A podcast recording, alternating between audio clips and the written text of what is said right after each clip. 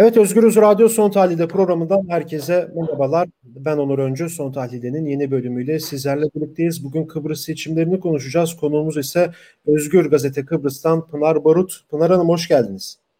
Hoş bulduk. Merhabalar Onur.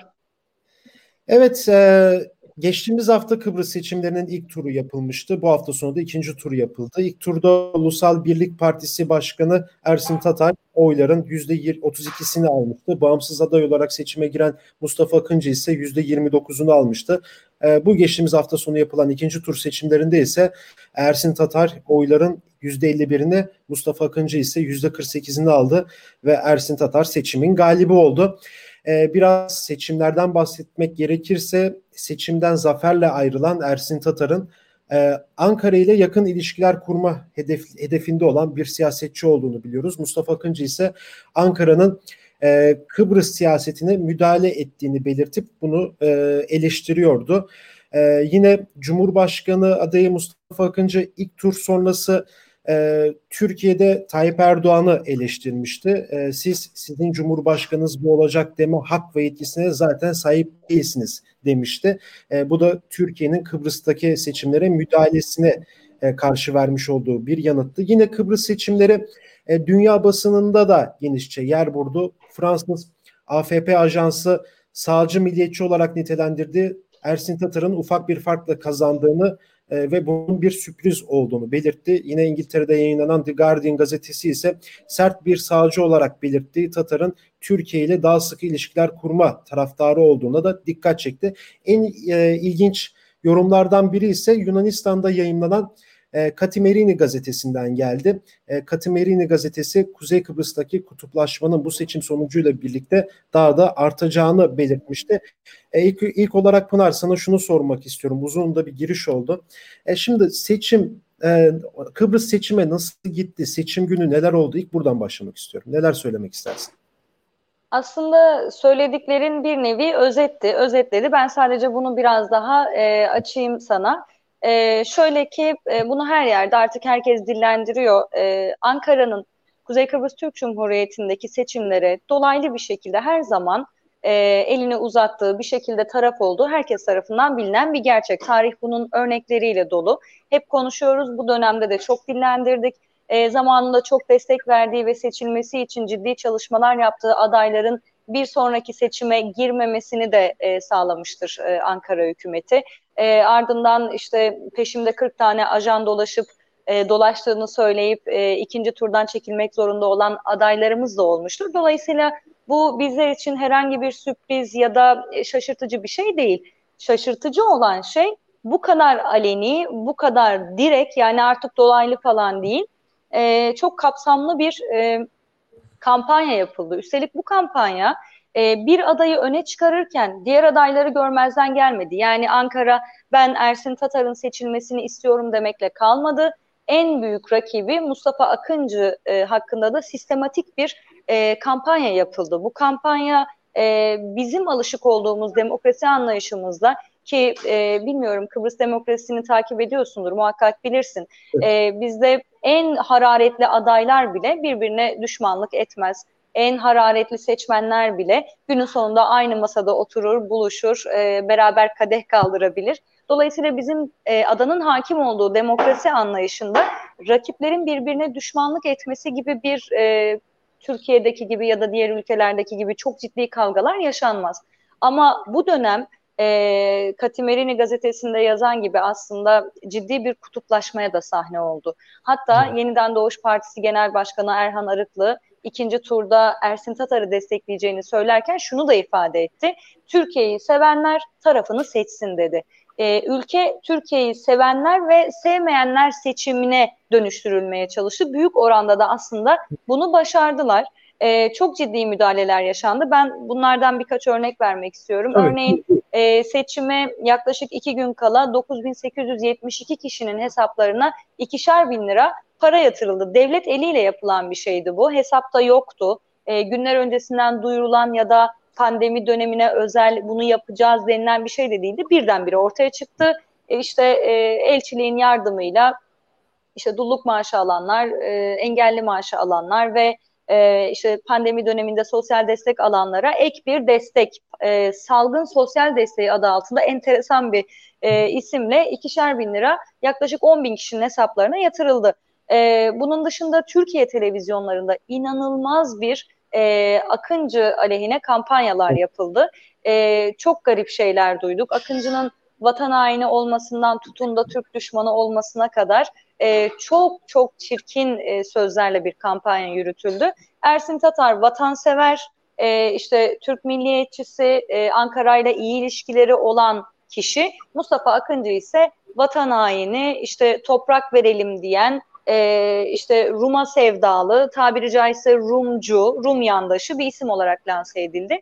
E tabii e, Türkiye'de bunu e, hani algı operasyonlarını yapıp seçmeni yönlendirmenin ne kadar kolay olduğunu yaklaşık 20 yıldır görüyoruz.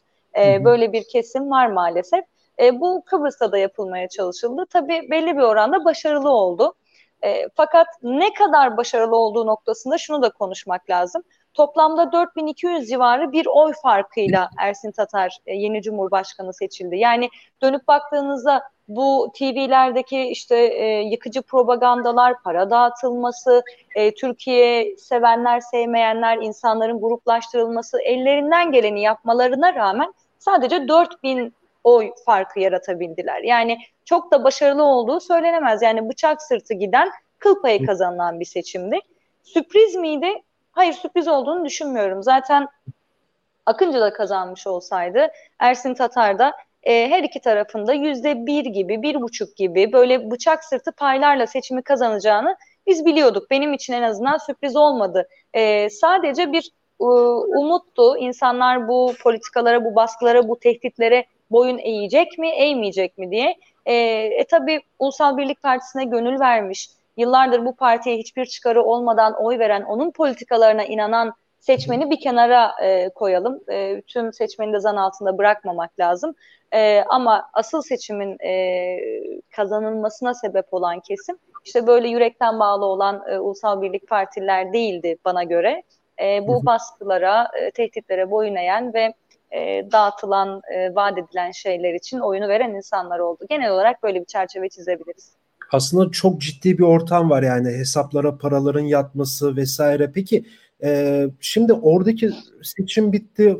Sokakta durum nasıl peki? Yani toplumda yani bu kutuplaşmanın e, muhatabı sonuçta. E, sokağa yansıması nasıl oldu peki? Şimdi bu kutuplaşma sürekli olur mu? Bunun mayası e, adada tutar mı? Bundan çok emin değilim aslında. Çünkü çok küçük bir adada yaşıyoruz biz. Bunu her zaman söylüyorum. Eğer bir restoranda otururken yan masada Cumhurbaşkanı'nın eşiyle yemek yerken görebilirsiniz. Dolayısıyla e, hani düşmanlık etmek birazcık da mesafeyi gerektirir. O insanla duygusal bağınızın olmamasını gerektirir.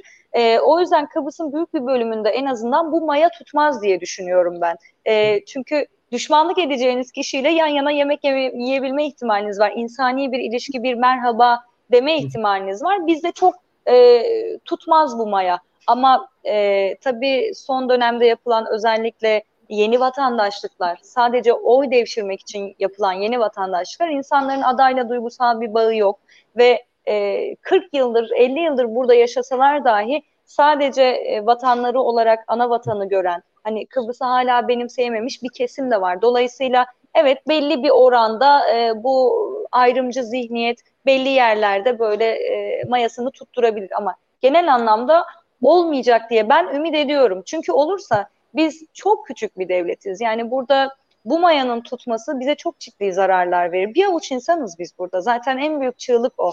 Yani tükeniyoruz, yok oluyoruz. İnsanların bir bölümünde de bu var. Özellikle Akıncı'ya oy vermiş olan yüzde 48'lik e, seçmen kitlesinde bu var. İnsanlar e, ülkeyi terk etmeyi de düşünüyorlar. Hani beyin gö- göçü başlayacak gibi söylentiler de var ki benim yakın arkadaşlarımdan da benim artık bu memleketten umudum kalmadı deyip gitmek isteyen insanlar var. Bu ruh halinde insanlar. Biraz da bu seçim hep şöyle göründü. Son şansımız, son şansımız ya Herro ya Merro işte e, Akıncı gelmeli ki dirayetli duruşumuz devam etsin diye. E, biraz hayal kırıklığı var.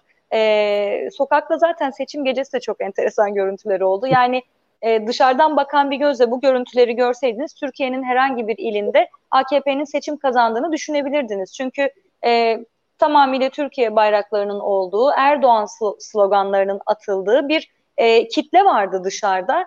E, hani kim bu insanlar diye e, bir düşünüyor insan. Yani seçim Kıbrıs'ta oldu. Yarışan adaylar e, Kuzey Kıbrıs Türk Cumhuriyeti'nin toplum liderliği için yarıştı ama dışarıda Kıbrıs ayrı bir devlet yani. Kıbrıs ayrı, ayrı bir devlet ve e, dışarıda e, Erdoğan, AKP, Rabia işaretleriyle insanlar e, bu zaferi kutladılar. Bu seçimin en enteresan görüntülerinden biriydi aslında. E, sokaktaki durum şu anda böyle diyebiliriz. Bir yandan da tedirgin edici yani. Yani e, tam burada da şey iddiaları geliyor. Yani Ankara'nın Kıbrıs'taki bu seçime bu bu son seçime ciddi oranda da e, müdahale ettiği iddialarını da güçlendiren bir şey. E, peki şunu da sana sormak istiyorum. Şimdi e, yeni bir dönem başlayacak isim olarak ama baktığımız zaman e, Ankara ile ilişkiler nasıl yürüyecek ki zaten Ankara ile yakın ilişkilerde olan birisi Ersin Tatar. Zaten Cumhurbaşkanı Erdoğan da bizzat kendisini çok destekliyor. E, Ankara ile ilişkiler nasıl olur? Bunun Rum, Rum kesimine yansıması nasıl olur? Ayrıyeten bir de Maraş sorunu var. Yani Maraş'ın açılması e, bu Rum ilişkilerini nasıl etkiler? Aslında önce şurada anlaşalım. Maraş açılmadı. O tamamıyla e, seçime yönelik yapılan bir e, uydurmacaydı. Maraş açılmadı. Çünkü ortada Birleşmiş Milletler'in e, 550 ve 789 e, numaralı kararları var. E, Maraş BM kontrolünde eski sahiplerine iade edilerek, gerçek sahiplerine iade edilerek açılabilir diye. Dolayısıyla Maraş açılmadı. O e, işte biz Maraş'ı açacak kadar dünyaya kafa tutuyoruz imajı verilsin ve seçmen e, bir şekilde motive edilsin diye. Halbuki Ekim ayında yani kışın ortasında e, Maraş'ın zaten hali hazırda kullanılan sahil bölümünün bir bölümü daha açılmış oldu. Dolayısıyla e, Maraş açıldı kocaman bir e, yalan da aslında. Maraş açılmadı. E, bunun BM kararlarına rağmen açılabilmesi de çok mümkün değil zaten. Zaten sonrasında tepkiler gelince ki Biliyorsunuz Birleşmiş Milletler Güvenlik Konseyi toplandı. Karardan endişe duyuyoruz denildi. E, adamlar özellikle bu karar için toplandılar. Yani ciddi yankı buldu. E, tabii Rum kesimi oradan cevap verdi. Susmayacağız, yanıtsız kalmayacak. E, yanıtını vereceğiz dedi. Dolayısıyla sonraki açıklamalar daha yumuşak oldu. E, gerek Erdoğan'dan gerek e, UBP cephesinden yapılan açıklamalarda denildi ki biz zaten Maraş'ı işte eski sahiplerine iade edeceğiz, bu şekilde açacağız. Biraz yumuşatıldı ortam. Ha seçimde işe yaradı mı derseniz yaramış gibi gözüküyor. Yani e, bunu bir istiyorum da tam bir e, AKP taktiğiyle yürütülmüş bir kampanya o zaman. Ya ben azından Kesinlikle. böyle Tabii tabii kesinlikle böyle diyebiliriz. Çünkü bu Ersin Tatar'ın tek başına hükümet ortağından bile habersiz alacağı bir karar değildi. Biliyorsunuz Maraş açılımı aslında Kudret Özersay'ın e, projesiydi. Kudret Özersay UBP-HP koalisyonunun hem başbakan yardımcısı hem de Dışişleri Bakanı'ydı ve Bakanlar Kurulu kararıyla Maraş'ın e, açılması ile ilgili proje Dışişleri Bakanlığı'na aitti. E, yalnız biliyorsunuz e, YSK'nın bazı yasakları vardı Yüksek Seçim Kurulu'nun e, işte törenlerin yapılmasıyla ilgili ve propaganda yapılmasın diye e, Tatar bu yasağı Ankara'ya giderek e, Türkiye Cumhurbaşkanı Erdoğan'la birlikte yaptığı ama burada da BRT'nin yani devlet televizyonunun canlı yayında verdiği bir propagandayla bu yasağı delmiş oldu. Yani Kuzey Kıbrıs'ta yasak e bari Ankara'dan gidip e, istediğimizi yapalım orası sınır dışı yasak değil diye. E, orada da e, Kudret Özersay'ın ifadeleri var. Ben e, orada öğrendim yani vatandaşlar gibi canlı yayında izleyerek öğrendim dedi ve hükümetin yıkılmasına e, sebep oldu. Daha doğrusu koalisyondan çekilmesine sebep oldu Halkın Partisi'nin. E, Maraş meselesi şimdilik duruyor. E, BM kararlarına rağmen bir adım atılır mı? Ki bu çok tehlikeli bir adım olabilir. E, neler olacağını hep birlikte göreceğiz ama her şeyi beklemek lazım. E, özellikle AKP ve UBP hani koalisyonu diyorum ben ona tırnak içinde. Ankara ile ilişkilere gelince aslında Kıbrıs Türk toplumu her zaman Ankara ile iyi ilişkiler içinde olmayı istedi. E, fakat bunun şekilleri var. E, şimdi Ulusal Birlik Partisi'nin çizdiği imaj şu. Ankara ne derse ben onu yapacağım. E, burada da Kıbrıs Türk toplumunun söylediği şey şu. Evet biz Ankara ile iyi olalım. Türkiye ile her zaman iyi olalım. E, Türkiye'yi seviyoruz. E, onun halklarını seviyoruz. E, Ankara hükümetleriyle aramızın iyi olmasını istiyoruz. Ama bizim de bir duruşumuz olsun. Yani biz burada Kıbrıs Türk toplumu olarak ne istediğimizi, nasıl bir e, barış istediğimizi, e, Kuzey Kıbrıs Türk Cumhuriyeti'nin ya da federasyon olacaksa onun geleceğinin nasıl olmasını istediğimizin kararını biz verelim. Yani şu anki durum e, güneydeki faşistlerle kuzeydeki faşistlere aslında birazcık da e, gün doğdu diyebiliriz. Çünkü e, biliyorsunuz Derinya kapısında yaşananları, e, bunların kime yaradığını da düşünürsek aslında e, Anastasiadis'in Tatar'a hadi gel tanışalım demesinin de e, mutluluğunu da altında yatan mutluluğunu da anlayabiliriz. Ya çok teşekkür ederim programımıza katıldığın için. Ben de çok teşekkür ediyorum. Tekrar görüşmek üzere. Evet, e, Özgür Gazete Kıbrıs'tan Pınar Barut konuğumuzdu. E, Kıbrıs'taki seçimleri Özgür Uzun Radyo'da değerlendirdi. E, yarın yeni bir bölümde görüşmek dileğiyle. Şimdilik hoşçakalın.